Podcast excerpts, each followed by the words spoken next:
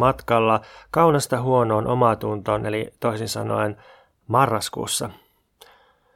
Mä itse tässä selityspodissa ja sen ulkopuolella rakastan marraskuuta sen takia, että silloin saa viimeinkin olla rauhassa – mun alalla on jotenkin semmoinen sykli, että, että kesä on oikein mukava ja rauhallinen, paitsi että jotenkin silloin kai koskaan oikein pystyy pitämään kesälomaa, vaan aina jotain ihme silppua, mutta ainakin siitä silpusta voi huolehtia hiekkarannalla.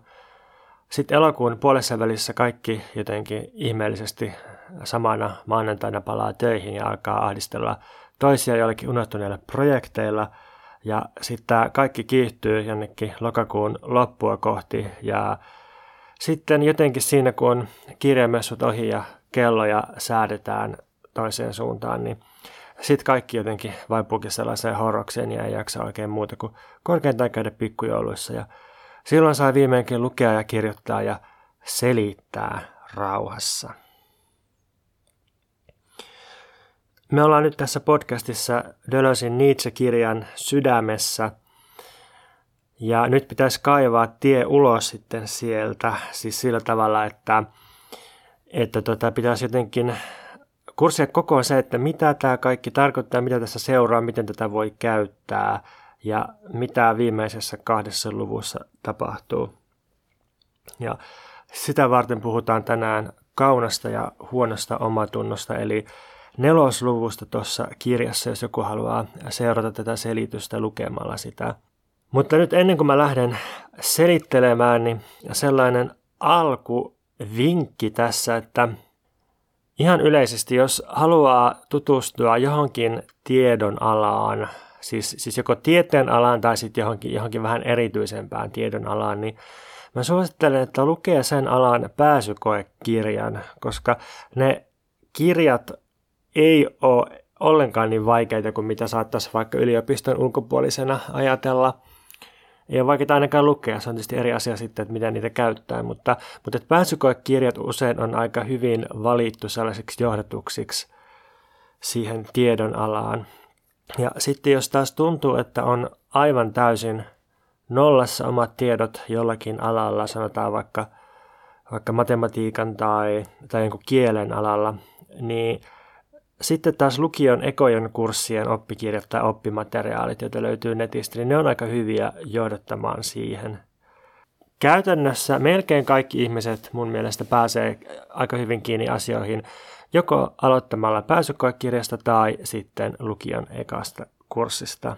Ja taas tähän liittyen, jos tätä kuuntelee joku lukiolainen, niin haluaisin muistuttaa, että, että siinä vaiheessa kun ollaan lukiossa tai, tai tota, ammattikoulussa myös toisilla tiedon aloilla ja, ja, ja tota, taidon aloilla, niin luultavasti saattaa hallita kaikkein voimakkainta kokoelmaa faktatietoa, mitä tulee elämänsä aikana hallitsevaa yhtä aikaa.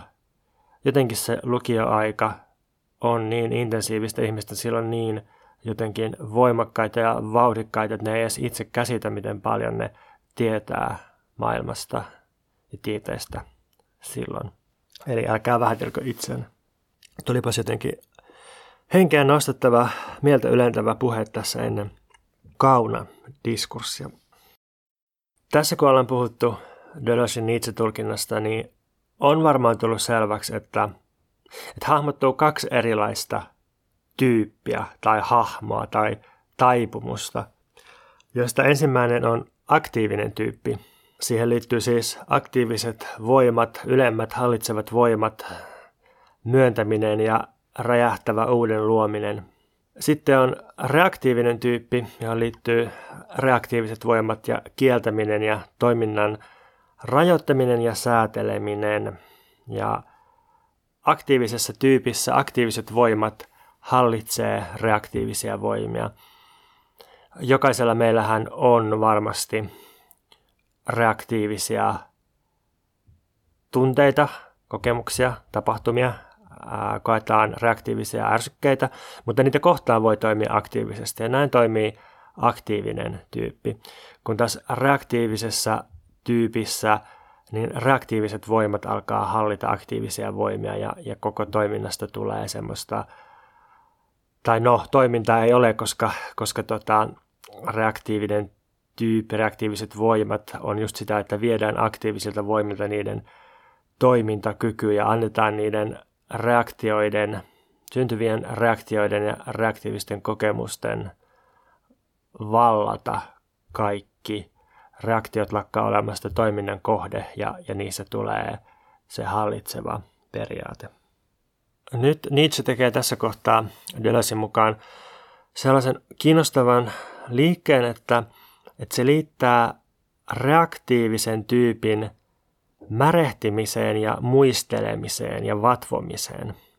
Aktiivinen tyyppi taas liittyy unohtamiseen ja just tämä unohtaminen mahdollistaa luomisen.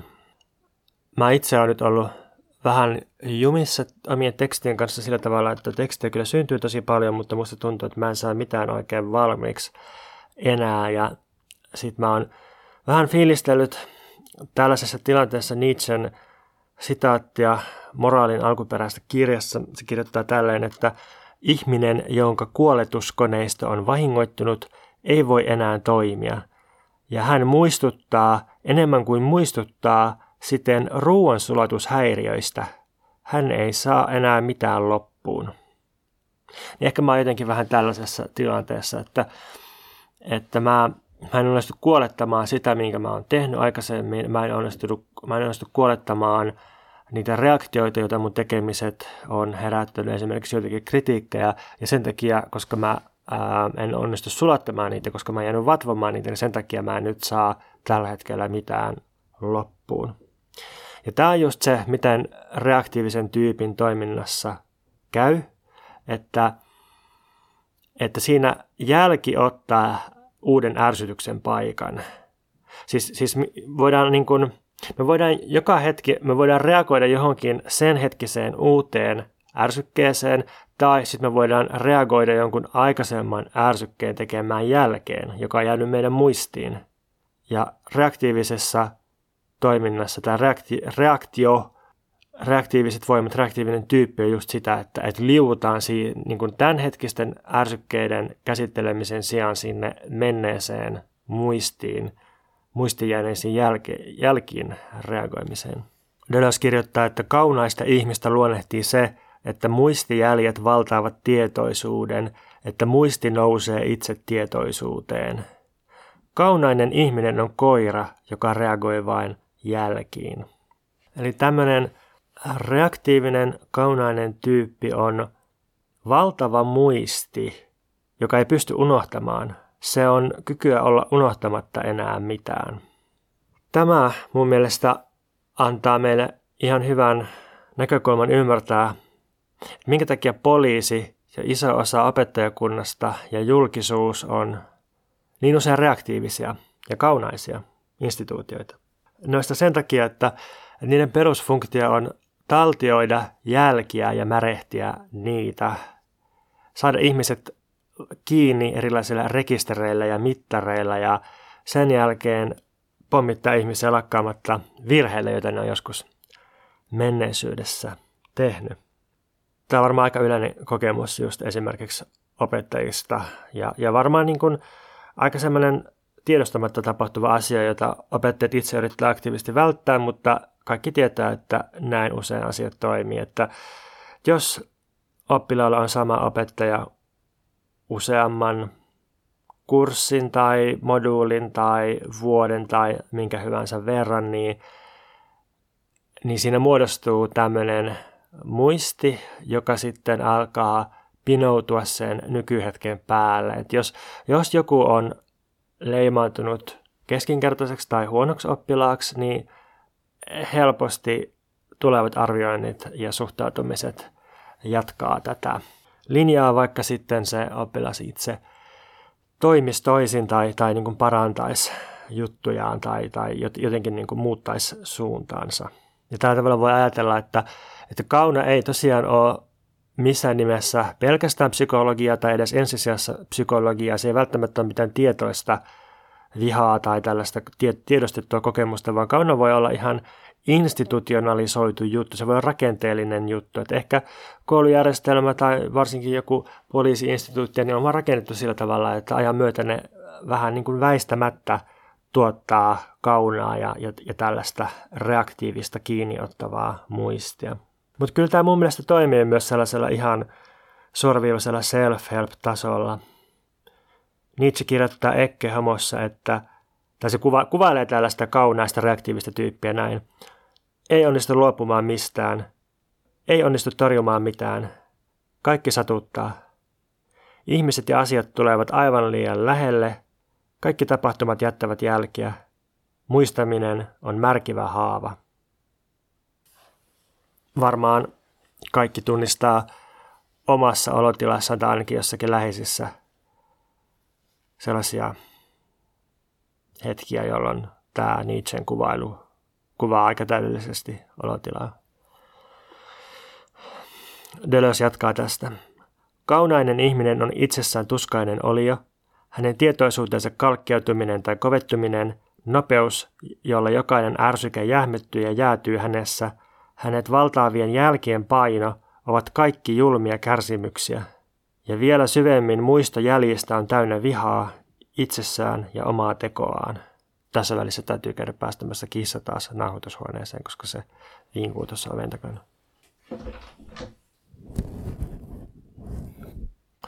Okei, eli kaunainen ihminen on siis tuskainen oli jo itsessään. Se kärsii. Mutta sen lisäksi kaunainen ihminen on pahan suopa ja, ja tämmöinen niin kuin kitkerä sen takia, että se on usein kyvytön itse toimimaan ja siksi se syyttää toista. Ja siksi sillä on se, se tota koston henki, tämmöinen niin kuin lakkaamaton märehtiminen. Se vihaa toisessa usein sitä, mitä se ei itse pysty tekemään. Ja näitä kuvailuja kun lukee, niin mä itse ainakin aloin miettiä kaunan ja trauman suhdetta.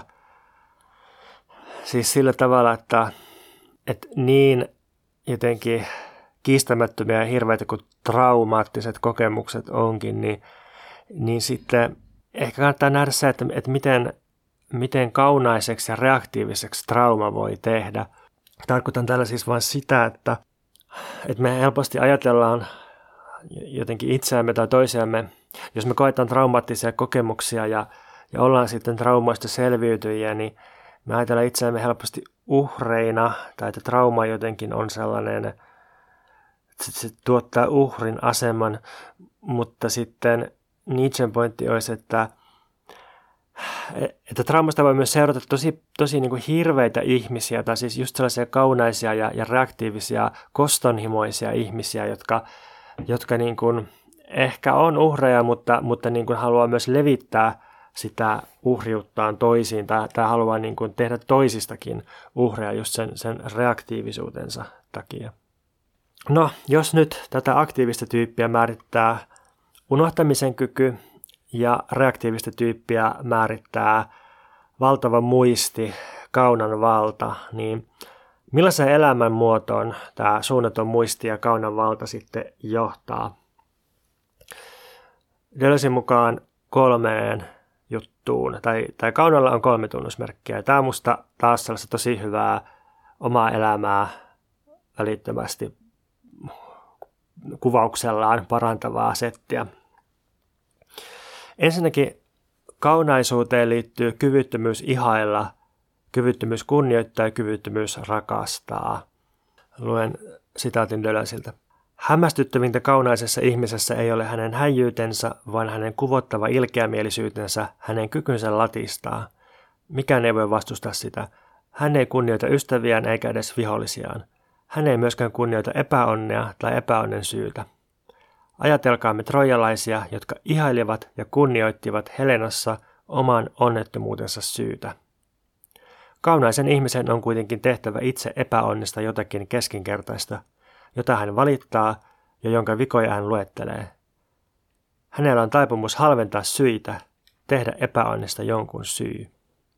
Eli kaunaan liittyy tämmöinen latistaminen ja, ja kaiken niin kuin kaiken painaminen sellaiseksi samaksi ankeudeksi.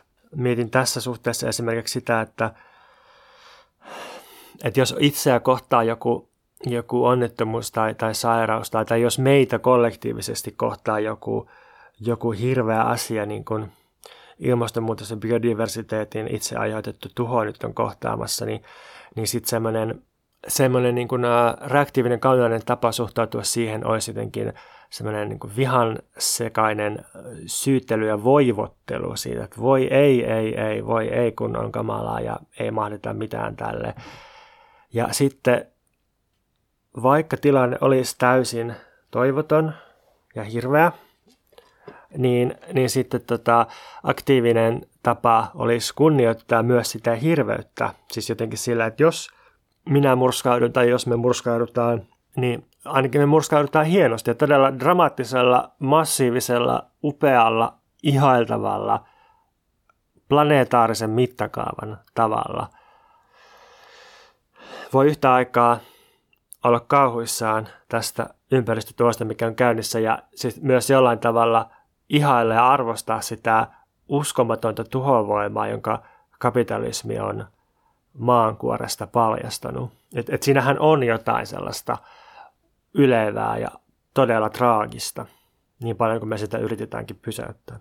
Toiseksi kaunaista ihmistä määrittää passiivisuus.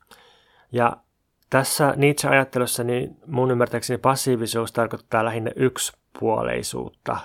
Siis, siis sillä tavalla, että kaunainen passiivinen ihminen ei oikein pysty itse esimerkiksi rakastamaan, mutta sitten se haluaa kuitenkin itse tulla rakastetuksi tälle yksipuolisesti. Et se, se ei, ei itse pysty olemaan aktiivinen toimija, mutta se haluaa, että sitä tuuditellaan ja ruokitaan ja juotetaan ja hyväillään ja, ja tota, joten, jotenkin tälleen niin kuin, ö, pidetään, pidetään hyvänä ilman, että se itse pystyy pitämään edes itseään hyvänä. Ja eikä siis totta kai halu tulla rakastetuksi tai, tai hyvänä pidetyksi, niin ei, se, se, se, se ei niin kuin ole missään nimessä se ongelma. Ja nyt kissa kaataa mun kaikki nauhurit ja muistiinpanot ja hakkaa hännällään na, niin kuin telineitä ja yrittää kivitä tänne kaappiin ja tulee ihan täys kissa mellakka täällä. Onhan nyt Ines, Ines, Ines. Ines halusi tänne tulla, tulla tota, olemaan pidettynä. no, tää aktiivista toimintaa kissalta. Oh, mihin mä jäin? Niin, ei ole mikään ongelma tietenkään tulla tai niin haluta tulla pidetyksi hyvänä, vaan ongelma on siinä, että kun ajatellaan, että, ää, että muut on velkaa itselle sen, ja, ja tämän, tämän velan takia niin itse pitää jatkuvasti saada etua kaikesta – Tämä on minusta kiinnostava jatkomääritelmä, että Nietzschen ja Dölösin mukaan kaunainen ihminen on, on edun tavoittelun ja voiton tavoittelun ja laskelmoinnin ihminen.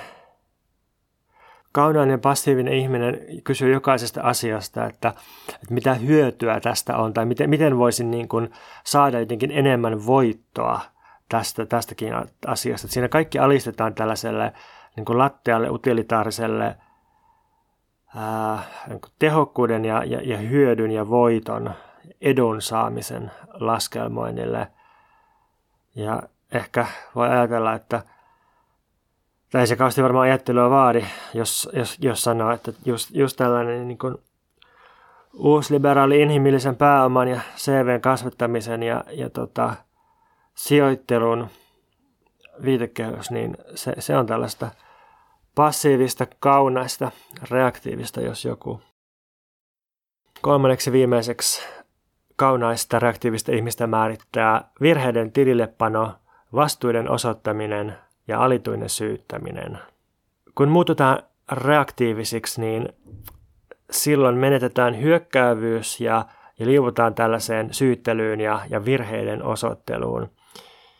Jos mä mietin, mitä tämä tarkoittaa mun alalla, eli siis kirjallisuudessa, niin se voisi tarkoittaa sellaista hyvin tyypillistä ja itsellekin osunutta tilannetta, että, että taiteilija kir- tai kirjailija ajautuu syyttämään kriitikoita tai yleisöä sen sijaan, että se hyö- hyökkäisi luomalla aktiivisesti uutta.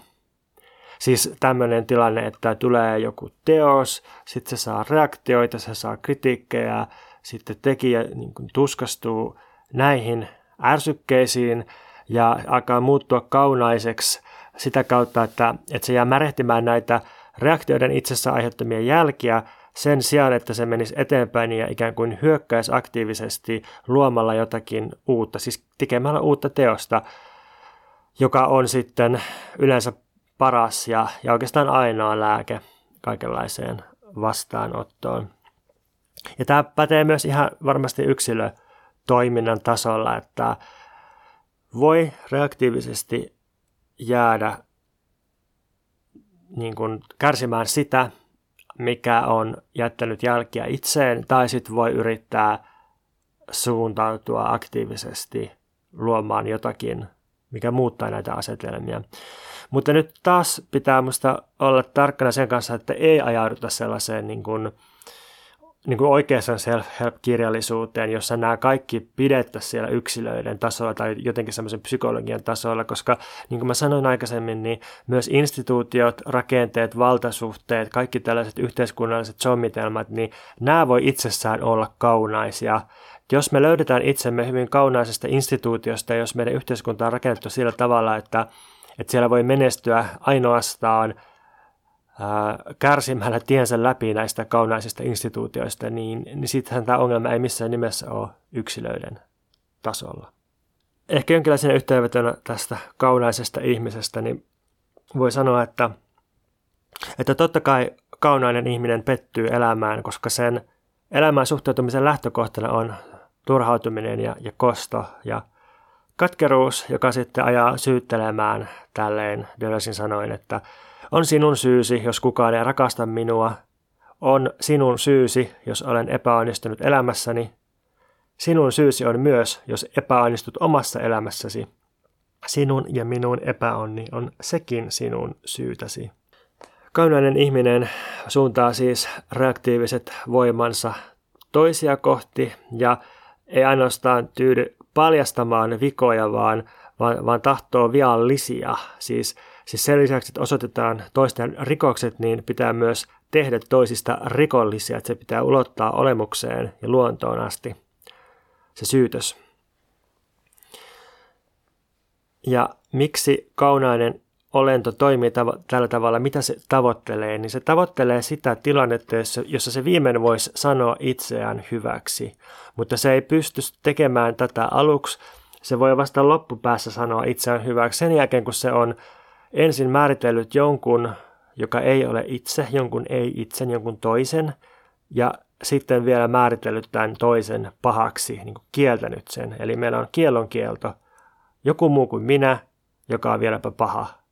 Tällaisen tuplakielon jälkeen reaktiivinen ihminen pystyy kutsumaan itseään hyväksi, koska, koska tota, erottuu tällä tavalla jostakin toisesta, joka on paha. Ja täm, tällainen muoto, siis että sinä olet paha, siis minä olen hyvä, niin tämä on Dölösin Nietzsche mukaan sen reaktiivisen niin sanotun orjamoraalisen ajattelun perustava kaava. Se vetää yhteen kaikki tässä aikaisemmin mainitut tunnusmerkit.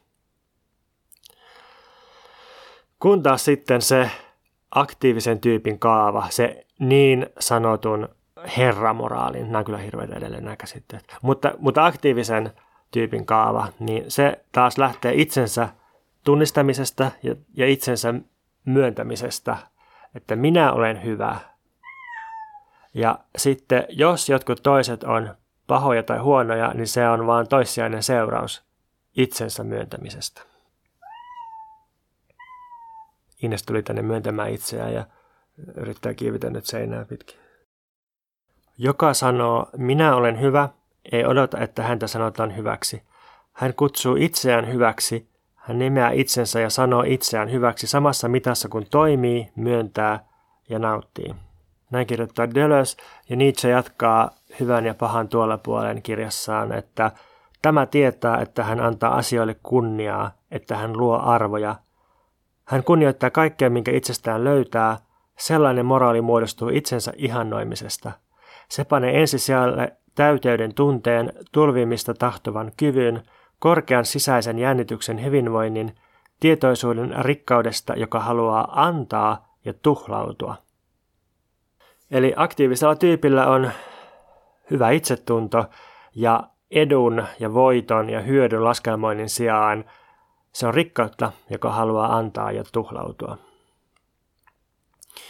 Ja jos tässä aktiivisen ajattelun kaavassa tulee loppupäässä se, että joku toinen on paha tai huono, niin se ei johdu vertailusta, vaan, vaan se johtuu siitä, että, että toiset nähdään huonoina. Aktiivinen tyyppi näkee toiset huonoina silloin, kun toiset ei itse myönnä itseään tai toimi tai nauti. Ja tässä nyt, jos puhutaan huonosta tai pahasta, niin kyse ei ole mistään moraalisesta, niin kuin siis moraalisesta pahuudesta, ää, vaan, vaan tämä on vain niin olemisen tapojen luokittelua, jossa, jossa se huonous tai pahuus viittaa kielteisyyteen tai passiivisuuteen tai on, onnettomuuteen. Ei, ei siis, ei niin kuin mitenkään moraalinen jako tämä. Ja sitten niin ehkä se, se tota kielteisyys tässä Herran kaavassa siis tämä, että, että tota, myönnetään itsen, itsensä ja, ja oma hyvyytensä ja sitten siitä voi seurata jotain, jotain niin kuin kieltoa tai, tai tota, kielteistä, niin ehkä, ehkä siinä vielä semmoinen juttu, että, että joskushan me tarvitaan hyökkäävyyttä ja, ja kielteisyyttä, mutta, mutta tota, sillä tavalla, että ne on, on niin kuin toiminnan tuotteita tai, tai ne niin kuin tukee sitä myöntämistä ja mun täytyy pitää nauhoitustauko, koska mä nauhoitan tätä osittain vaatekaapissa sillä, että nauhuri on kenkälaatikoiden päällä ja sitten toi kissa könös eka itse noiden kenkälaatikoiden alle ja sitten saako kiivetä ylöspäin sillä, että se, se niin kuin, sille kun on Hollywood-leffa tyyliin, niin otti tukea yhtä aikaa sekä kaapin lasiovesta, liukuovesta, että sitten itse noista vaatteista ja kaapista ja meni niin kuin suoraan ylöspäin. Ja nyt se on tuolla jossakin ö, katon rajassa piiloutuneena joidenkin pinottujen vaatteiden alle. Katsotaan, tuleeko se sieltä mun niskaan kohta alas.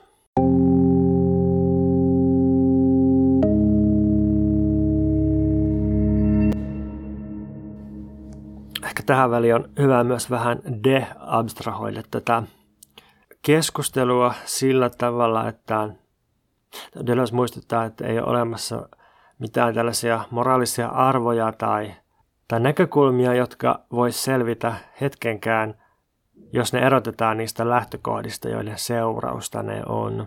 Siis ehkä sillä että jos me vietäis kivikaudelle meidän tämänhetkisen kapitalismin hyötylaskelmoinnit, niin nehän olisi täysin jotenkin käsittämättömiä tai, tai halveksittuja tai naurettuja tai, tai jotenkin niin kuin, ei kovin pitkälle niillä päästäisi. Ei ne, ei ne niin kuin pystyisi varmaan pysymään elossa. Kivikaudella tai sitten jos ajatellaan, että tuotaisiin antiikin Kreikan moraalikäsitykset, joihin ei, ei ehkä liittynyt lainkaan sellaista syyllisyyttä tai, tai vastuullisuutta kuin mitä meillä nykyään on, niin tuotaisiin nykyiseen Eurooppaan, niin niin tota, no, Nietzsche sitä yritti ja en tiedä, onko, onko se ollut vielä toistaiseksi kovin onnistunutta. Mutta siis vaan, että, että kaikkea tätä aktiivisuutta, reaktiivisuutta, kaunaa, INE, niin kannattaa ehkä tarkastella aina siinä todellisessa yhteiskunnallisessa historiallisessa sommitelmassa, missä ne ilmenee. Esimerkki siitä, mitä Nietzsche on yrittänyt tuoda moderniin Eurooppaan – on tämmöinen kaunan virhepäätelmä. Nietzsche mukaan kaunainen ihminen kuvittelee, että voiman voi erottaa siitä, mihin se pystyy. Siis sillä tavalla, että, ähm, että voimakas olio voisi pidättäytyä toimimasta, mutta sitten koska se ei tee sitä, vaan käyttää voimansa, niin silloin se on paha. Se tarkoittaa, että se on paha. Heikko olio taas on hyvä, koska se ei toimi. Sitä pitää kehua siitä. Eli vah- tässä niin kaunaisessa virhepäätelmässä niin vahvaa, voimakasta syytetään sen takia, että se toimii, ja heikkoa taas kiitetään sen takia, että se pidättäytyy toimimasta. Miksi tämä on virhepäätelmä? Niin sen takia, että todellisuudessa Nietzschen mukaan voimakas ei voi olla käyttämättä voimaansa. Esimerkiksi petolintu ei voi olla olematta petolintu. Kissa ei voi olla olematta kissa, siis, siis lihansyöjä ja, ja saalistaja. Ja, ja sen takia on aika paha moittia, tai on, niin on niin todella absurdia virhepäätelmä moittia kissaa siitä, että se tarvitsee jahdattavaa ja vaanittavaa ja raavittavaa. Ja virhepäätelmän toinen puoli on sitten se, että, että tota, minkä takia heikkoa kiitetään siitä, että se ei toimi, koska, koska heikkohan ei voiskaan toimia, että heikko ei voisi käyttää mitään voimaa, sillä ei ole voimaa mitä käyttää, joten miksi kiittää sitä siitä, että se ei käytä voimaa, jota sillä ei siis ole. Tässä virhepäätelmässä tehdään siis tämmöinen kuvitteellinen subjekti, joka voi vapaalla tahdollaan päättää voimansa käytöstä ja osoittaa sitten se tämän jälkeen syylliseksi tai sitten kiitosta ansaitsevaksi. Ja Nietzschen pointti on siis, että, että todellisuudessa on olemassa voimien välinen kulloinenkin ero ja arvojärjestys. Ja sitten reaktiivisuudessa ja kaunaisuudessa tämä todellinen ero ja arvojärjestys, voimien välinen hierarkia, joka milloinkin valitsee – korvataankin moraalisella vastakkainasettelulla hyvään ja pahaan ja, ja niistä niin kuin tehdään syyllisiä. Et, et sen sijaan, että puututtaisiin niihin voimiin todella ja vaikka muutettaisiin niiden voimien välisiä suhteita, niin, niin sen sijaan aletaan tuomita tai kiittää kulloisiakin voimia ja niiden tilanteita kutsumalla niitä hyväksi tai pahaksi.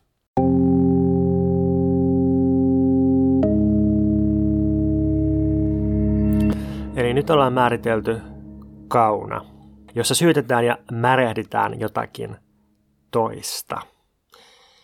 Ja aikaisemmassa yhdessä jaksossa esiteltiin Nietzschen dramatisoinnin metodia, josta Deleuze tekee myös oman metodinsa. Ja siinähän pitää aina kysyä, että kuka tai mikä voima tekee tämän. Kuka tai mikä vaikkapa antaa kaunalle muodon, millainen hahmo on kaunan taiteilija, joka muotoilee ja suuntaa sitä. Dölösin Nietzscheluinen mukaan kaunan taiteilija on pappi ja itse asiassa juutalainen pappi.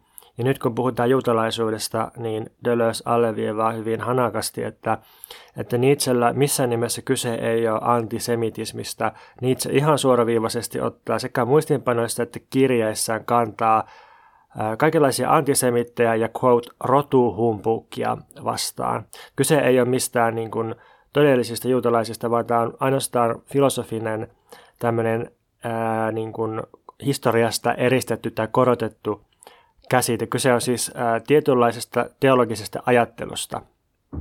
Ja sen kohdalla voidaan puhua, että kaunan taiteilija on juutalainen pappi Deleuzen ja Nietzsche mukaan.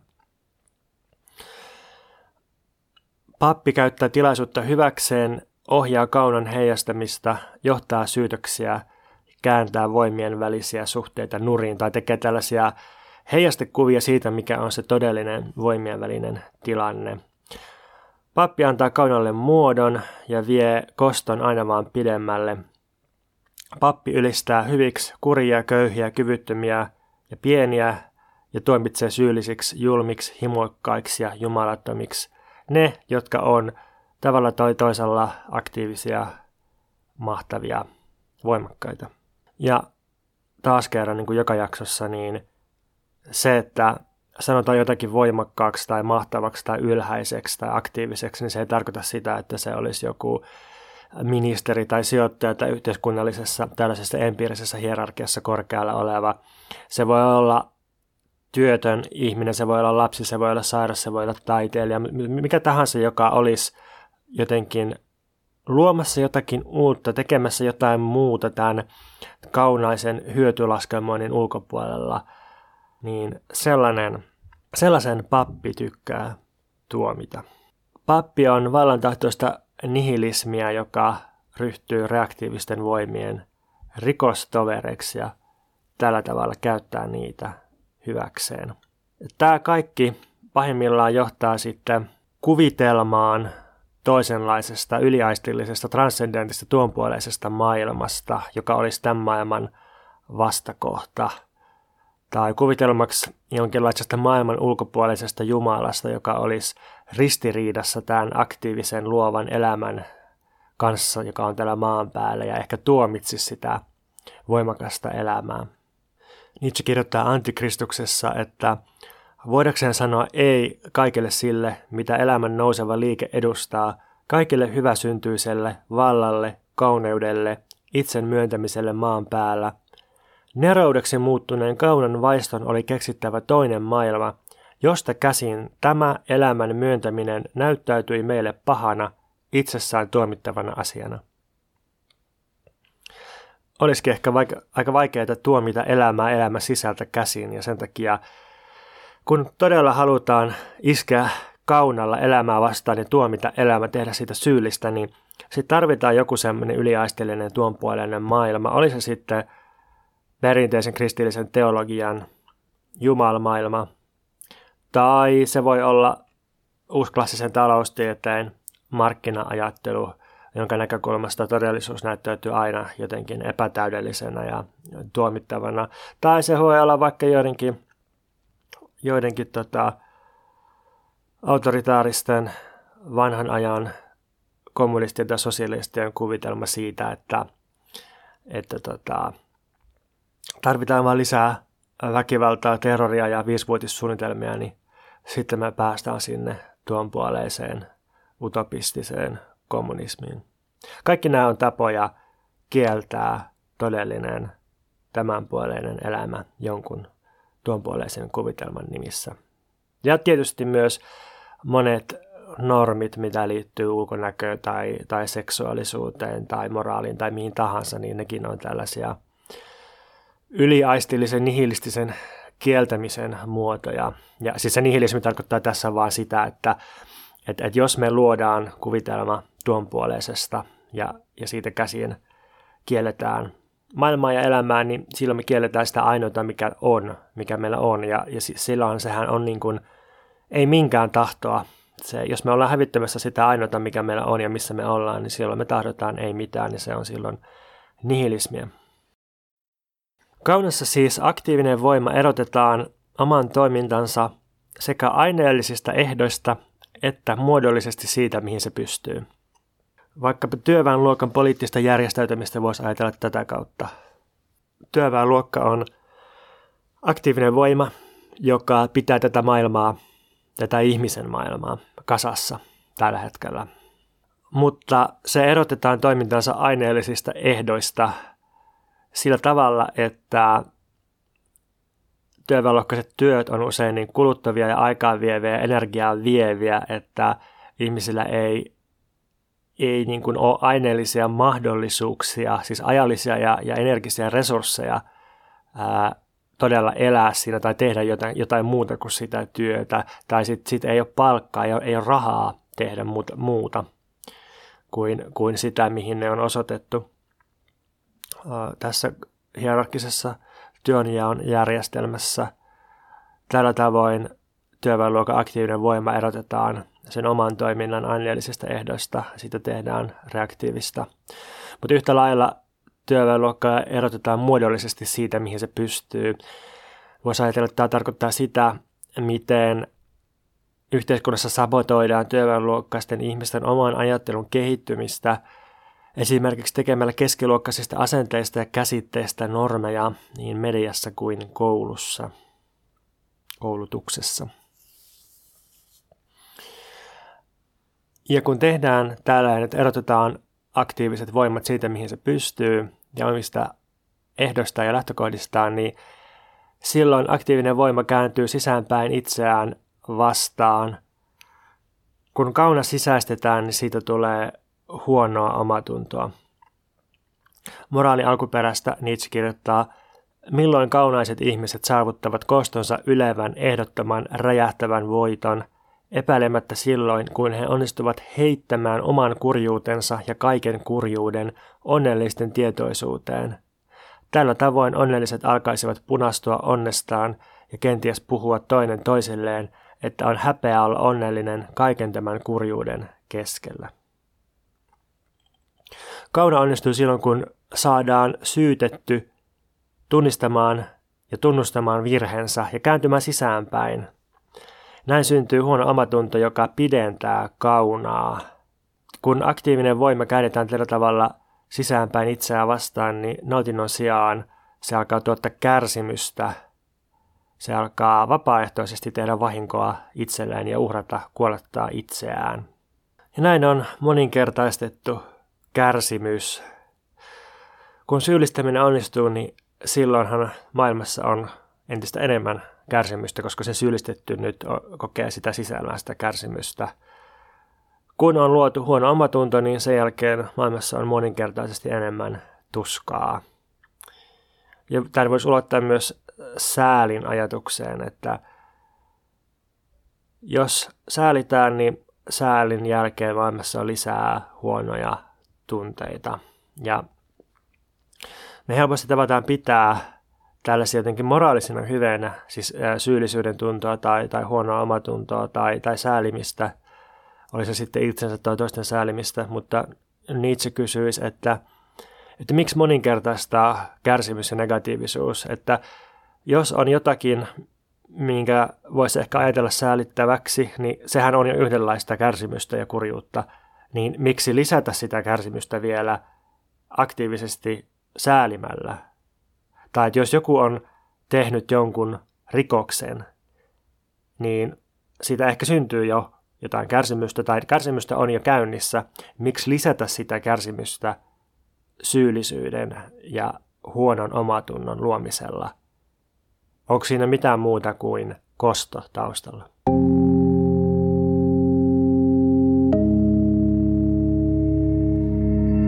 Reaktiivisessa ajattelussa kärsimyksen mieli on siis tämmöinen sisäinen ja yksityinen, eli kärsimys on seurausta synnistä tai virheestä ja sitten tätä voi hyvittää ja sovittaa tätä tilannetta kärsimällä lisää.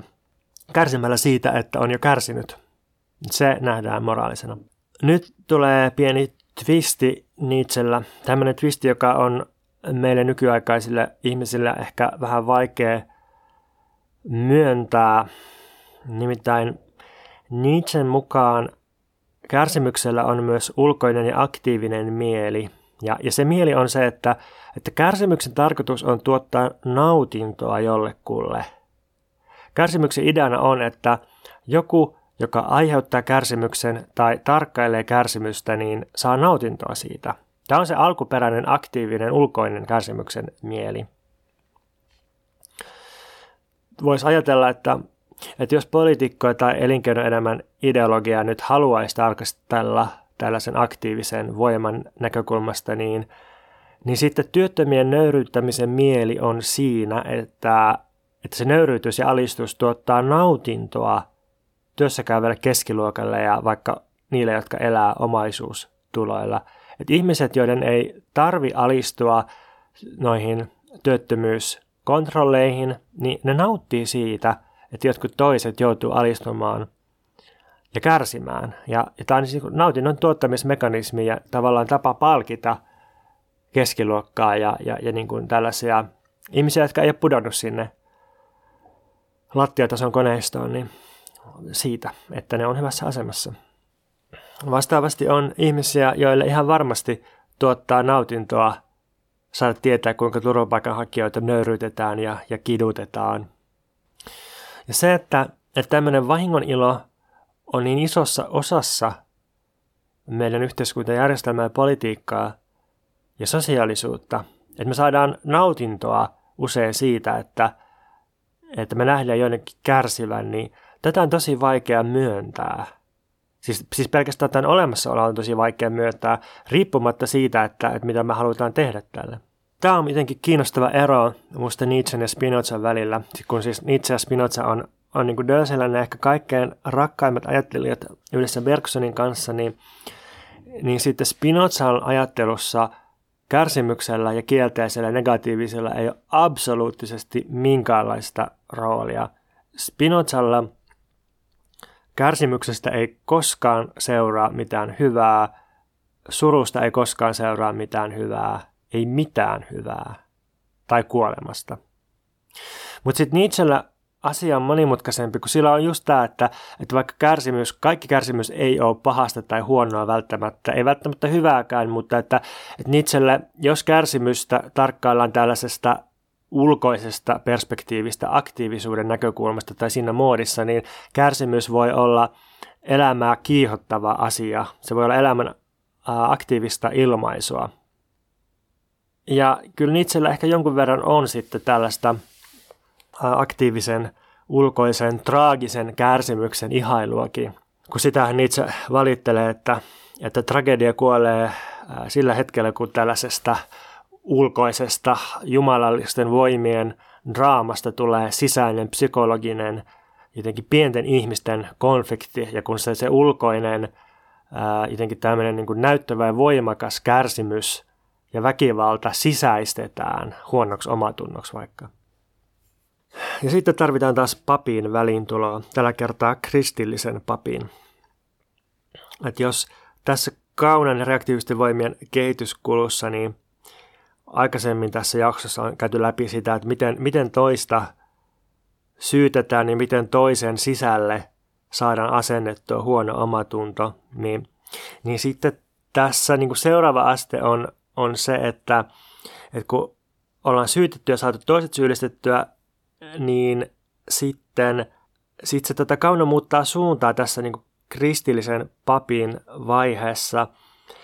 Ja, ja tässä niin kuin, Reaktiivisen ihmisen pitääkin löytää kärsimyksensä syy ei vain toisista, jotka on pahoja ja syyllisiä, vaan itsestään. Dölösin mukaan äh, kristillinen pappi keksi synnin ajatuksen. Sana vika viittaa nyt virheeseen, johon olen vikapää, siis omaan vikaani, syyllisyyteeni. Nietzsche kuuluisasti vastusti ainakin sellaista jotenkin latteeta sosialismia. Varmaan osittain sen takia, että, että tota sosialisteilla on ollut ainakin sellaisessa niin kuin karkeassa muodossa tapana syyttää toisia. Siis, siis että se on, se on itse sen kaunaisena ajattelun muotona. Syytetään joitakin ää, varakkaita ihmisiä, joitakin konkreettisia ihmisryhmiä siitä, että, että itse ollaan kurjuudessa niin sitten yhtä lailla niin itse varmasti tällä hetkellä, jos eläisi, niin vastustaisi sellaista woke-ajattelun muotoa, jossa ei vain syytetä toisia, vaan syytetään itseä ja, ja, ja koko ajan pitäisi löytää om, niin kuin vikaa omasta käytöksestään ja omasta ää, etnisyydestään tai, tai omasta niin kuin asemastaan etnisyyksien hierarkiassa tai omasta luokka-asemastaan tai omasta sukupuolestaan tai jostakin tällaisesta, tällaisesta että jotenkin, jotenkin niin kuin käännetään ihmisen aktiiviset voimat sisäänpäin reflektoimaan ja tarkkailemaan itseään, löytämään vikaa itsestään sen sijaan, että muutettaisiin jotain todellisia tilanteita toimimalla sitten vaikka vaikka yhdessä tai, tai, tai miten tahansa, mutta, mutta jotenkin se vaatimus siitä, että toiminnan sijaan me pitäisi reflektoida ja tiedostaa ja mennä itsensä, niin mä näen, että se on vähän tällainen kontrolliyritys, mikä ei tietenkään poista sitä ajatusta, että meidän on aika hyvä ymmärtää ne asemat, joissa me toimitaan ja ne seuraukset, joita meidän toiminnalla on. Mutta mun nähdäkseni tätä ymmärtämistä voi harjoittaa ilman, että se menee tuollaiseen niin kuin, joko, toisten syyttämiseen tai, tai sitten vian etsimiseen itsestä. Se on minun syyni, se on minun syyni. Ja lopulta kaikki toistelevat tätä murheen murtamaa että Kaikki elämässä aktiivinen kehittää lopulta saman syyllisyyden tunteen. Papin vallalle ei ole olemassa muita vaihtoehtoja. Pappi on luonnostaan se, joka ryhtyy kärsivien herraksi. Näin kirjoittaa Deleuze ja Tulee mieleen usean, useampiakin poliitikkoja ja toisten puolesta puhujia, jotka on ryhtyneet kärsivien herraksi. Aina kun joku on kohdamassa papin asemaan, joko syyttämällä toisia tai, tai sitten ää, niin kuin hoivaamalla toisten itsesyytöstä ja syyllisyyttä olemalla niiden kärsimyksen herra, niin kenties kannattaa katsoa, että mitä nyt on oikein tapahtumassa ja voisiko tämän kauhean tukoksen puhkasta jollain tavalla, niin että ne aktiiviset voimat pääsisivät taas virtaamaan vähän terveemmässä, raittiimmassa ilmassa.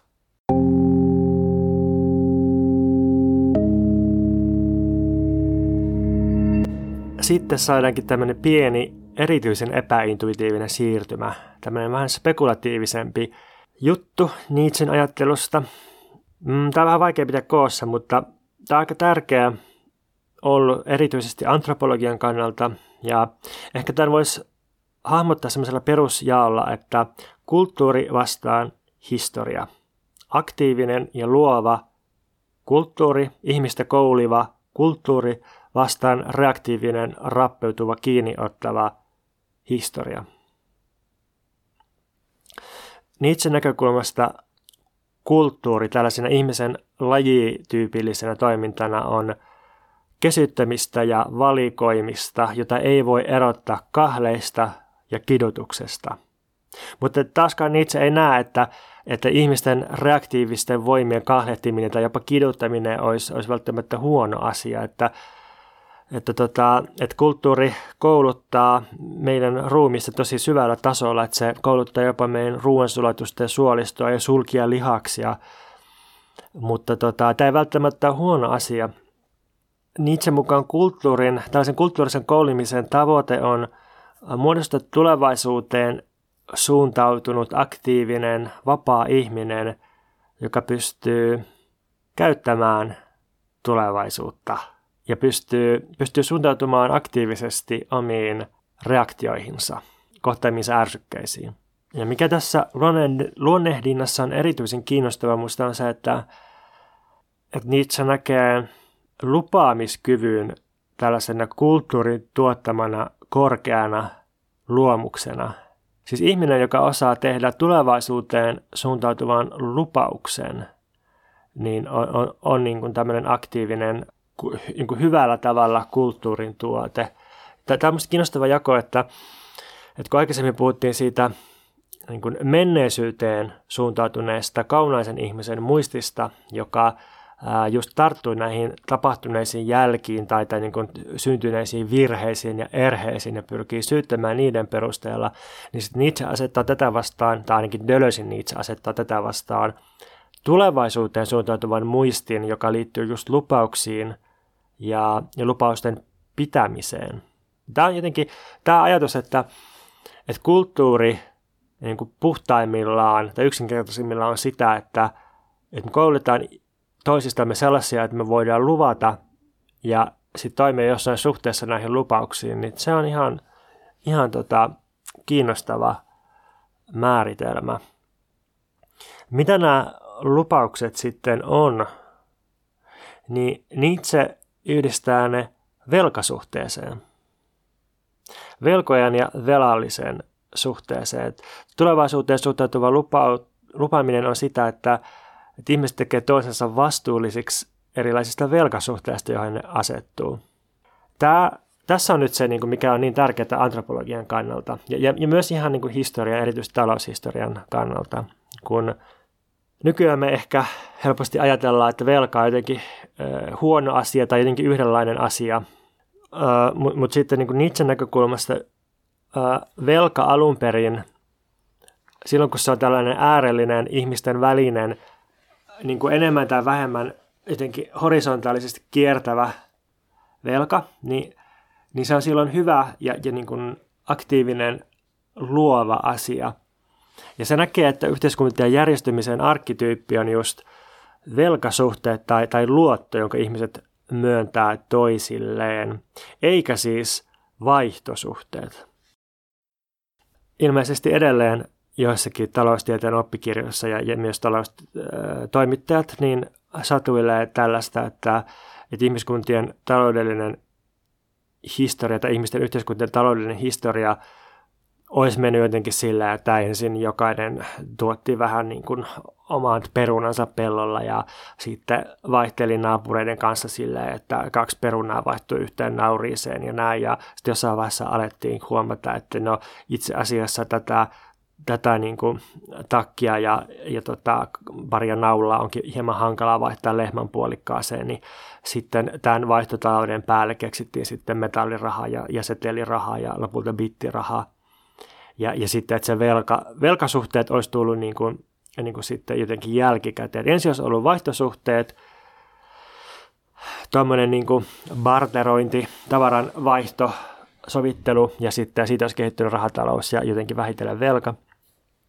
Tällaiselle historialle ei ole mitään oikein äh, arkeologisia, antropologisia todisteita ja sen sijaan niin kuin David Graeber on osoittanut siinä Death-kirjassaan, niin ensin on ollut aina velka.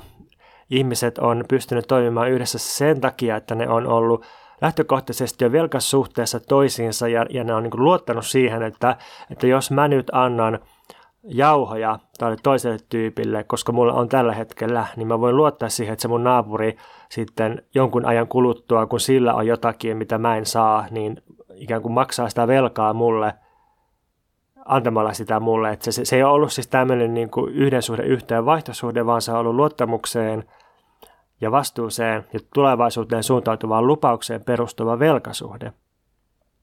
No niin se tietysti ujuttaa tähän mukaan sitten sitä kipua ja nautintoa, että, että, että tällaisissa ikään kuin alkuperäisessä tai, tai niin kuin puhtaassa velassa, aktiivisessa velassa, niin, niin se velan voi maksaa viimeistään sitten kärsimällään kivulla.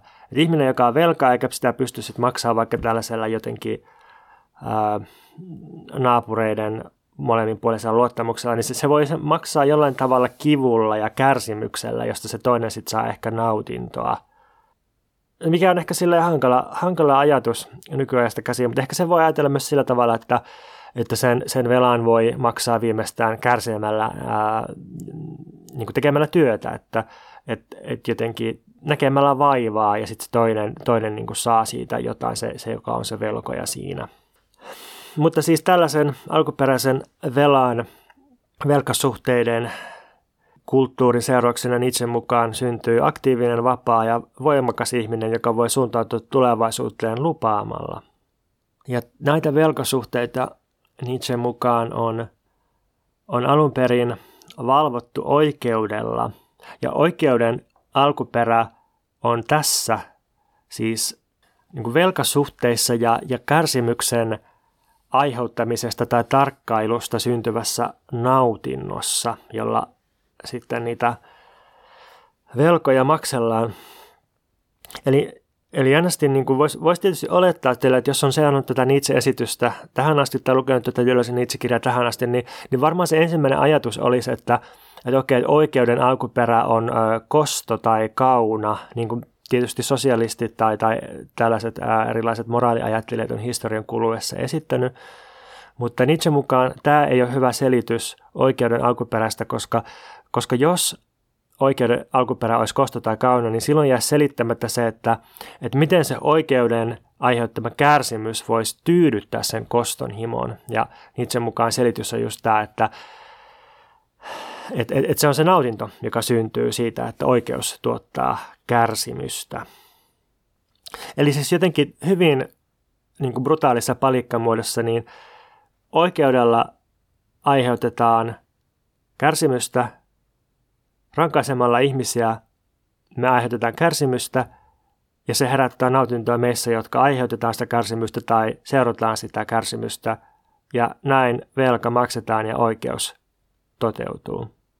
Mutta alun perin hyvin pitkälle rankaiseminen tai oikeuden käyttäminen nimenomaan ei herättänyt syyllisyyden tunnetta. Nietzsche mukaan rankaiseminen päinvastoin hidastaa syyllisyyden tunteen kehittymistä. Nietzsche huomauttaa, että katumus on harvinaista rikollisten joukossa. Harva rikollinen katuu sitä, mitä se on tehnyt.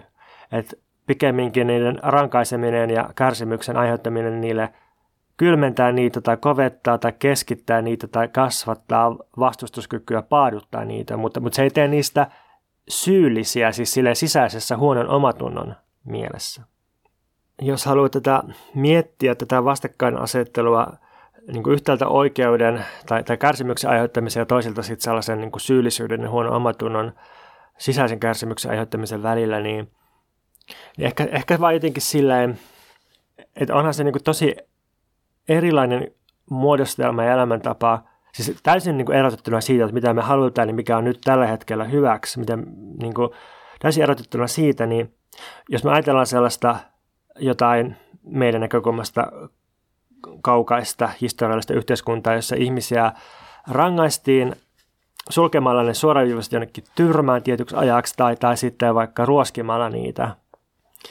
Niin, niin no, noissahan esimerkkeissä se, se tota, rangaistus on jotenkin ulkoista, että se, se on niin kuin su, hyvin suoraviivasta kipua ja kärsimystä. Ja tämä on tosi erilainen elämänmuoto kuin sitten semmoinen, jossa me halutaan siltä syytetyltä ihmiseltä ensisijaisesti jotain katumusta ja, ja, ja sovittelua ja, ja tällaisen niin kuin syyllisyyden ja huonon omatunnon performanssia, jolloin se, jolloin se kärsimys ei ole ulkoista, jotakin niin kuin tiettyä määrää verta tai kipua, vaan, vaan se on sisäistä tällaista psyykkistä, epämääräistä kaikkialle levinnyttä tuskaa. Nietzsche-spekulaatioissa tuollaisen äärellisten velkojen ja ulkoisen kärsimyksen kulttuurin tuotteena on ihminen, josta tulee suvereeni ja lakia säätävä. Ihminen, joka pystyy määrittelemään itsensä vallaksi, joka kohdistuu häneen itseensä. Tämmöinen ihminen on vapaa, kevyt ja vastuuton. Sitaatti, hän puhuu, hänen ei enää tarvitse vastata. Tämä on aika ihana autonomian määritelmä, että voi puhua ilman, että tarvitsee vastata. Ja sen takia, jos miettii vaikka kirjoittamista, niin silloin kirjoittaminen tuntuu hyvältä ja aktiiviselta, kun sillä voi puhua, sillä voi luoda jotain uutta, asettaa jotain omaa sen sijaan, että tarvitsee reagoida ja vastata toisten, vaikka kriitikoiden semmoisiin loputtomiin hidastusyrityksiin ja kaunaistuksiin. Sitten tuollaista kulttuurista, lajityypillistä toimintaa vastaan Nietzsche asettaa historian. Historia on Nietzsche mukaan reaktiivista. Ja tässä Nietzschellä on ehkä mielessä varsinkin länsimaiden kristinuskon ja kapitalismin historia. Siteeraan Deleuzeä. Historia esittää meille rotuja, kansoja, luokkia, kirkkoja ja valtioita – Lajille tyypilliseen toimintaan tarrautuu yhteiskunnallisia organisaatioita, yhteenliittymiä, reaktiivisen luonteen omaavia yhteisöjä, loisia, jotka peittävät sen ja imevät sen sisäänsä. Historian kehityksen myötä kaikki se, mikä on hyvää ja aktiivista kulttuurissa, omitaan reaktiivisesti muodostettujen kansojen ja valtioiden ja kirkkojen omaisuudeksi ja käännetään tällaisten reaktiivisten muodostelmien voimaksi jolloin syntyy Nietzsche sanoin laumaeläin, tottelevainen, sairaaloinen, keskinkertainen olento, tämän päivän eurooppalainen. Laumaeläin voisi tässä viitata ehkä nykykielellä eniten tuotantoeläimeen. Ja tällaisen historiallisen kehityksen muota, myötä velalle tapahtuu jotakin hirveätä. Velka muuttaa muotoaan. Sen sijaan, että velka olisi äärellistä ja ihmisten välistä, niin velasta tulee velkaa jumaluudelle tai yhteiskunnalle tai valtiolle, eli reaktiivisille tahoille. Ja tällöin velka menettää aktiivisen luonteensa, joka mahdollisti sen, että velka oli mukana vapauttamassa ja kasvattamassa ja koulimassa ihmisiä. Ja tässä uudessa muodossa velka on ääretöntä, se on loppumatonta, velka on enää mahdotonta maksaa. Mä mietin tätä oman elämäni näkökulmasta sillä tavalla, että et musta tuntuu, että mä, mä jotenkin, tämä kuulostaa tosi tökärältä, mutta musta tuntuu, että mä jotenkin käynyt tällaisen itse esittelemän historiallisen kehityksen läpi silleen jostakin omasta varhaisteiniästä sit aikuisuuteen sillä tavalla, että, että mun teiniässä oli, olin niin kuin monissa kaveriporukoissa mukana, joissa kaikki oli jatkuvasti velkaa kaikille, siis ää, rahaa, kaljaa, karkkia, ravintolaruokaa, jotain CD-levyjä, siis ta- tavaroita ja, ja niin kuin rahallisia mittoyksiköitä ja tekoja ja JNE. Ja tämä ei ollut millään tavalla huono asia, vaan itse asiassa nämä velkasuhteet ja kaikki lainat ja luotot ja lupaukset, niin ne, ne yhdisti meitä toisiimme. Et aina välillä ne, ne ehkä nosti jotain vähän ja painoi jotakin vähän, mutta et koska kaikki oli niin kuin eri suuntiin velkaa tai, tai lainasta tai jotenkin luototti toisiaan, niin, niin tämä loi sosiaalisia siteitä ja jotenkin varmisti ää, sen sosiaalisen toiminnan ja hengailun ja kaiken yhdessä tekemisen jatkumisen. Ja tässä tärkeintä tietysti oli se, että, että ne velat oli maksettavissa siis sillä tavalla, että, että ne summat, mitä oltiin velkaa, niin ne, ne oli niin kuin periaatteessa kuitenkin mahdollista aina maksaa, ne ei ollut niin isoja, tai ne tavarat oli mahdollista palauttaa, tai teot oli mahdollista tehdä. Ja sitten viimeistään, jos ajattelee tälleen Nietzschen kärsimyksen kautta, niin, niin viimeistään ne pystyi maksamaan sillä, että, että joku niin kuin, äh, kärsi tai, tai siis näki vaivaa ja toinen huomasi sen, että, että toinen niin kuin, ää, näkee vaivaa ja jotenkin menee niin kuin kärsimyksen kautta niin kuin maksakseen sen. Ja se, se ei niin kuin ollut niin iso juttu ja se oli mahdollista sovittaa.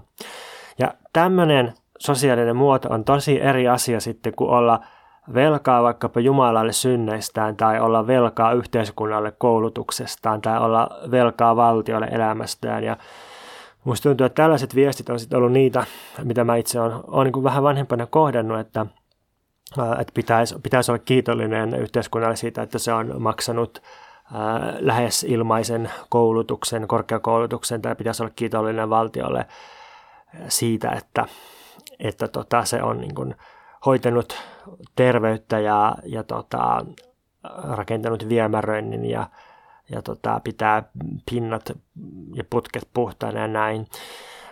Mikä on aika helppo langeta, mutta sitten kun lankeaa tuohon, että onkin elämässä velkaa valtiolle, niin sit, sitten on myös alistunut sille valtiolle, tai niin sitten sit elämä ei ole enää omissa käsissä, ja, ja sitä, sitä velkaa, kun ei oikein koskaan pysty maksamaan takaisin jollekin niin isolle instanssille kuin valtio tai yhteiskunta, niin velasta ei voi enää silloin vapautua. Se velka on ääretöntä ja silloin se velkaan liittyvä kärsimys myös on ääretöntä ja, ja sitten sillä kärsimyksellä me ei enää pystytä maksamaan sitä velkaa, vaan korkeintaan sen velan korot. Eli, eli siis kaikki tällaiset, että hei, että sä oot saanut yhteiskunta näin paljon, sä oot yhteiskunnalle velkaa, niin se sitten johtaa sellaiseen, että, että pitäisi elää loppuelämä sisäistämällä tämä, tämän vaatimuksen äh, implikoima kärsimys. Ja, ja, ja tota, ja sen sijaan, että olisi todella vastuussa jostain velasta, joka on mahdollista maksaa, ja joka niin kuin, niin kuin hyvällä tavalla yhdistää ihmisiä, niin sitten onkin vain niin syyllinen tällaisesta, syyllinen tällaiseen velkaan ja siihen kyvyttömyyteen maksaa velkaa takaisin. Ja sitten yksi äärimmäinen makrotason muoto massa syyllistää ihmisiä ja kokonaisia kansoja on valtiovelka – muistetaan tuossa kymmenen vuotta sitten eurokriisiaikaa, tai ei, siis edes viisi vuotta sitten eurokriisiaikaa, niin, niin tota, siellä niin kuin kaunaisesti sitten yritettiin luoda huonoa omatuntoa kokonaisille tällä Euroopan maille, tällä tällaisen niin kuin älyttömän, mahdottoman velan langettamisen kautta. Ja samalla tavalla Suomessa, erityisesti Suomessa, ihmisiä yritetään sille, sille oikein niin kuin vanhanaikaiseen tapaan hallita tällaisella, siis vanha-aikaisen tapaan tarkoitan sitä, että, että niin kuin ylhäältä alaspäin annetaan tällaisia niin kuin kirkkomaisia, pappimaisia viestejä, että, että koska, koska Suomella on niin ja niin paljon valtiovelkaa, niin sen takia me kaikki ollaan syyllisiä ja kannetaan sitä, mikä on niin kuin ihan täyttä roskaa monestakin syystä.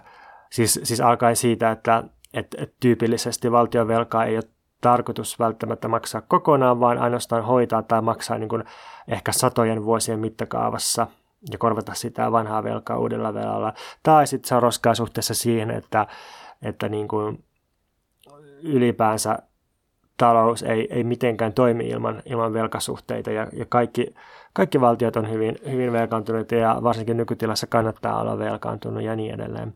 Mutta tätä valtion velkaa yritetään kääntää tällaiseksi teologiseksi äh, syyllisyyden tunteeksi, jolla muodostetaan ja myrkytetään erilaisia ihmislaumoja tai pitäisikö sanoa tuotantoihmislaumoja ja sitten yritetään saada niitä puolustamaan reaktiivisia muodostelmia, niin kuin just valtiota tai nykyaikaisia markkinoita.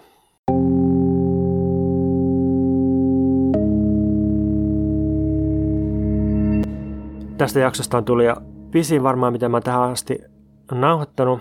Ja me ollaan nyt aivan tämän, tämän tota, kauna huono omatuntosettiin loppupuolella. Mutta vielä lyhyesti kolmas vaihe tässä reaktiivisten voimien kehityksessä. Että jos eka on se kauna, että syytetään ja syyllistetään toista, ja toiseksi tulee huono omatunto, jossa syyllisyys imetään oman itsen sisään, niin kolmas ja finaali, kaikkein kehittyneen muoto reaktiivisista voimista Deleuzein Nietzsche mukaan on askeettinen ihanne. Ja askettisuudesta tulee ehkä mieleen taas uskonnot. Ja tässä Deleuze erikseen taas huomauttaa, että, että nyt meidän pitää varoa sellaista ää, niin helppoa teiniateismia, siis sellaista, että tuomitaan abstraktisti kaikki uskonnot reaktiivisina tai askeettisina, koska on olemassa erilaisia jumalia, esimerkiksi Deleuzein ja Nietzschen ihailema Dionysos, myöntämisen aktiivisen elämän jumala, se on myös jumala. On olemassa erilaisia uskontoja, on olemassa myös aktiivisia uskontoja ja myöntäviä uskontoja. Uskonnosta voi tulla aktiivista ja myöntävää voimaa riippuen siitä, että minkälaisen, minkälaiset voimat valtaa minkäkin uskonnon. Ja edelleen tosi kiinnostavasti, niin Deleuze alleviivaa sitä, että, että Jeesukselta puuttui itse asiassa kauna ja huono omatunto. Ei Jeesus syyttänyt ketään sellaisella kaunaisella, reaktiivisella, syyllistävällä tavalla, eikä se kokenut huonoa omatuntoa. Itse asiassa Jeesus määritteli itsensä ilosanoman kautta, ilon ja myöntämisen kautta näin voi sanoa, että, että niitseläisestä kulmasta Jeesuksen elämäntapa ei ollut ollenkaan kristillistä. Se ei ollut kristinuskon elämää. Ja oikeastaan Jeesuksen uskonto vaikuttaa joltain ihan muulta kuin sitten se, että mikä on myöhemmin tehty kristin uskoksi. Ja tässä Nietzsche syyttää Paavalia, joka sen mukaan keksi kristinuskon. Paavalia, joka oli vihan ja kaunan nero. Ja, ja tota, tässä on siis semmoinen kuvio, että Jeesus oli vielä aktiivinen ja myöntävä – voima ja, ja sitten, sitten teologit myöhemmin käänsi sen niin kuin sisäänpäin, käänsi sen piikeksi, joka, joka niin kuin, äh, päätyy nirhaamaan omaa elämän voimassa ja syntyy tämmöinen niin kuin, nihilismin uskonto, kristinusko. Miksi sitten tämä asketismi on kaikkein kehittyneen ja pisimmälle viety reaktiivinen voima, niin se liittyy siihen, että, että se pystyy organisoimaan kaikkia muita reaktiivisia voimia. Siis että askettisuus pystyy risteyttämään ja vahvistamaan kaunaa ja homa, huonoa omatuntoa toisinsa. Askeettinen ihanne uskonnon kautta pystyy järjestämään ja levittämään ja tekemään elinkelpoiseksi sitä kärsimystä, jota kauna ja huono omatunto aiheuttaa. Ne pystyy asketismi pystyy institutionalisoimaan sitä. Ja viime kädessä askeettinen ihanne on just sitä nihilististä ei minkään tahtoa, joka kuvittelee tuon puolesta maailmaa ja siitä käsin sen nimissä halventaa ja kieltää kaikkea sitä, mikä on elämässä aktiivista ja tekee tämän puoleisesta maailmasta jotakin näennäistä.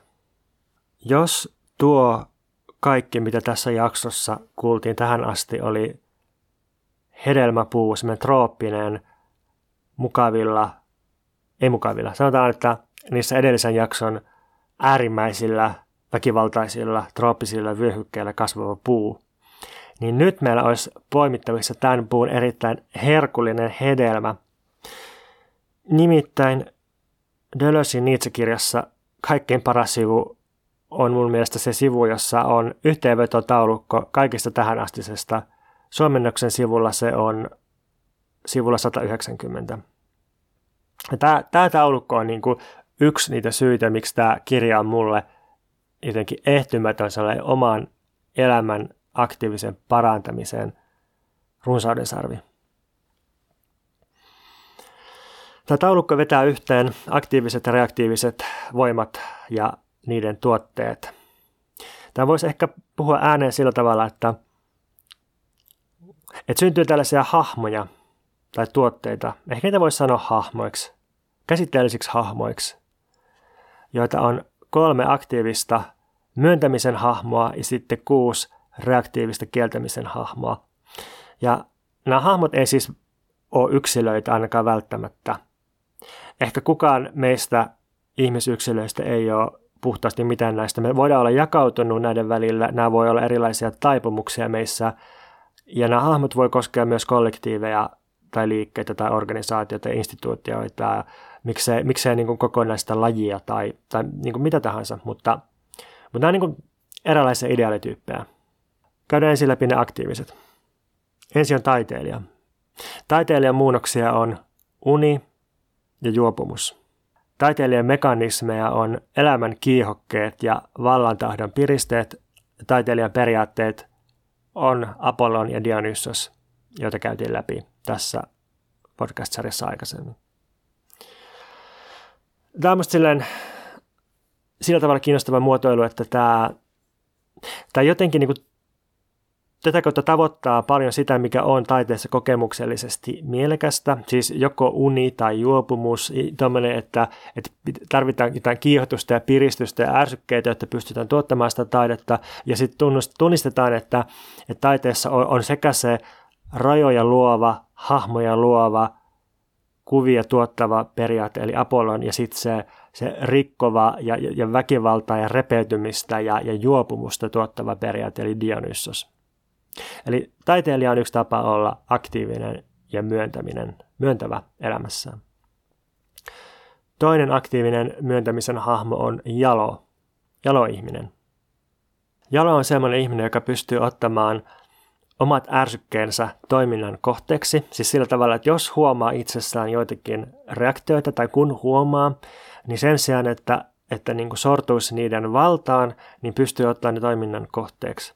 Ja jalo myös pystyy erottamaan jäljet ärsykkeistä ja siis torjumaan jälkien märehtimisen, jälkien loputtoman märehtimisen, elämän ja voimien itsensä jättämien jälkien lakkaamattoman muistelun ja märehtimisen.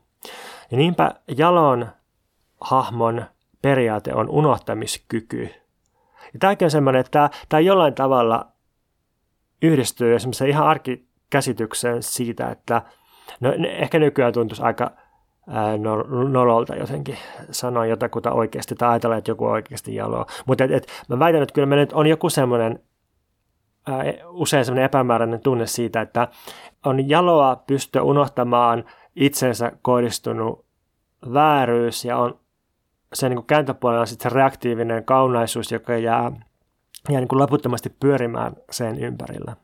Ja ehkä tässä mielessä voi ajatella, että Jeesus oli jalo, tai että siinä, että jos sen pystyy tekemään aktiivisten voimien näkökulmasta, niin semmoinen, että, että ei jää kostamaan, vaan, vaan niin kuin jotenkin antaa sen asian olla, niin pystyy unohtamaan sen, sen niin kuin kauhean vääryyden, jonka on kohdannut, ja niin kuin pystyy toimimaan sen ohi niin, niin se on jaloa. Kolmas aktiivisen myöntämisen hahmo on suvereeni tai lainsäätäjä, ja se liittyy siihen Nietzschen käsityksiin kulttuurista. Tämmöinen suvereeni tai lainsäätäjä käsyttää ja taltuttaa reaktiivisia voimia just niiden äärellisten velkojen tai ulkoisen kärsimyksen avulla, ja siinä periaatteena on tämä kyky muistaa mutta tulevaisuuteen suuntautuneena kyky tehdä lupauksia ja muistaa lupauksia. Sitten tulee kuusi reaktiivista kieltämisen hahmoa. Ensimmäinen on ihminen, joka ei saa mitään loppuun. Eli just vähän niin kuin mä ehkä tällä hetkellä, mitä kuvailin aikaisemmin, että, jotenkin jää märehtimään niitä jälkiä, jotka on syntynyt muistiinsa. Sekoittaa jäljen ja ärsykkeen ja, ja tota, jotenkin siirtyy kohti kaunaa, siirtyy reaktiivisten voimien alaisuuteen. Tämmöinen ihminen ei saa, saa enää niin oikein mitään loppuun, koska se on suuntautunut sinne muistiin ja menneisyyteen ja vatvomiseen. Toisena tulee jalon vastakohta, joka on alituinen syyttäjä. Et siinä, missä jalo pystyy unohtamaan, sillä aktiivinen kyky unohtaa, niin sitten tämmöinen alituinen syyttäjä ei kykene unohtamaan ja ja tota, kokee alituista kaunaa ja, ja kääntää ne reaktiiviset voimat toista kohtaan, syyttää jatkuvasti. Kolmas reaktiivinen kieltämisen hahmo on ihminen, joka moninkertaistaa oman kärsimyksensä huonolla omatunnolla. Eli, eli niin kuin sisäistää omat aktiiviset voimansa, kääntää ne sisäänpäin itseensä, jolloin oma aktiivinen voima on erotettu siitä, mihin se pystyy. Syntyy huono omatunto. Neljäs hahmo on syyllinen ihminen, jolla on tämmöinen tuskainen sisäinen mieli. Ja se, on niin vielä pidemmälle kehittynyt versio tuosta ihmisestä, joka moninkertaistaa omat kärsimyksensä. Ja, ja tota, tähän liittyy just semmoinen, että se, että se velka muuttuu äärettömäksi ja reaktiiviseksi ja, ja niin kuin mahdottomaksi maksaa ja, ja siksi sen korkoja sitten vaan maksellaan kärsimällä tuskaisesti siellä äh, oman mielen sisällä ja jotenkin sieltä vaan se kauna on käännetty kohti itseä. Viides ihminen on sitten lainsäätäjän vastakohta, joka on, Dölösin sanan koti-ihminen tai tämmöinen kuin domestinen ihminen. Ehkä sitä voisi verrata kotieläimeen tai taas tuotantoeläimeen.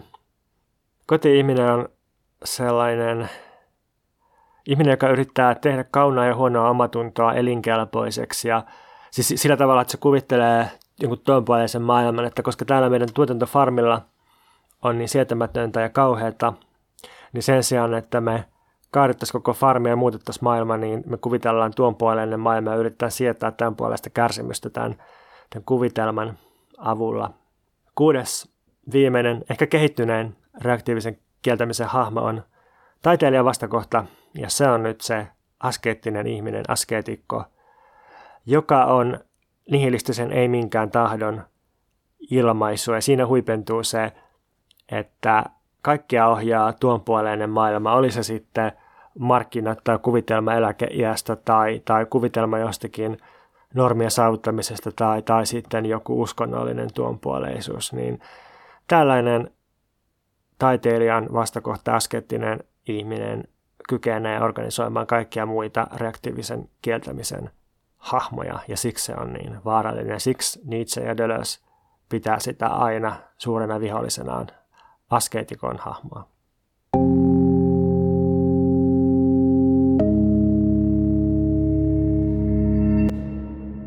Sellainen maraton selitys tällä kertaa.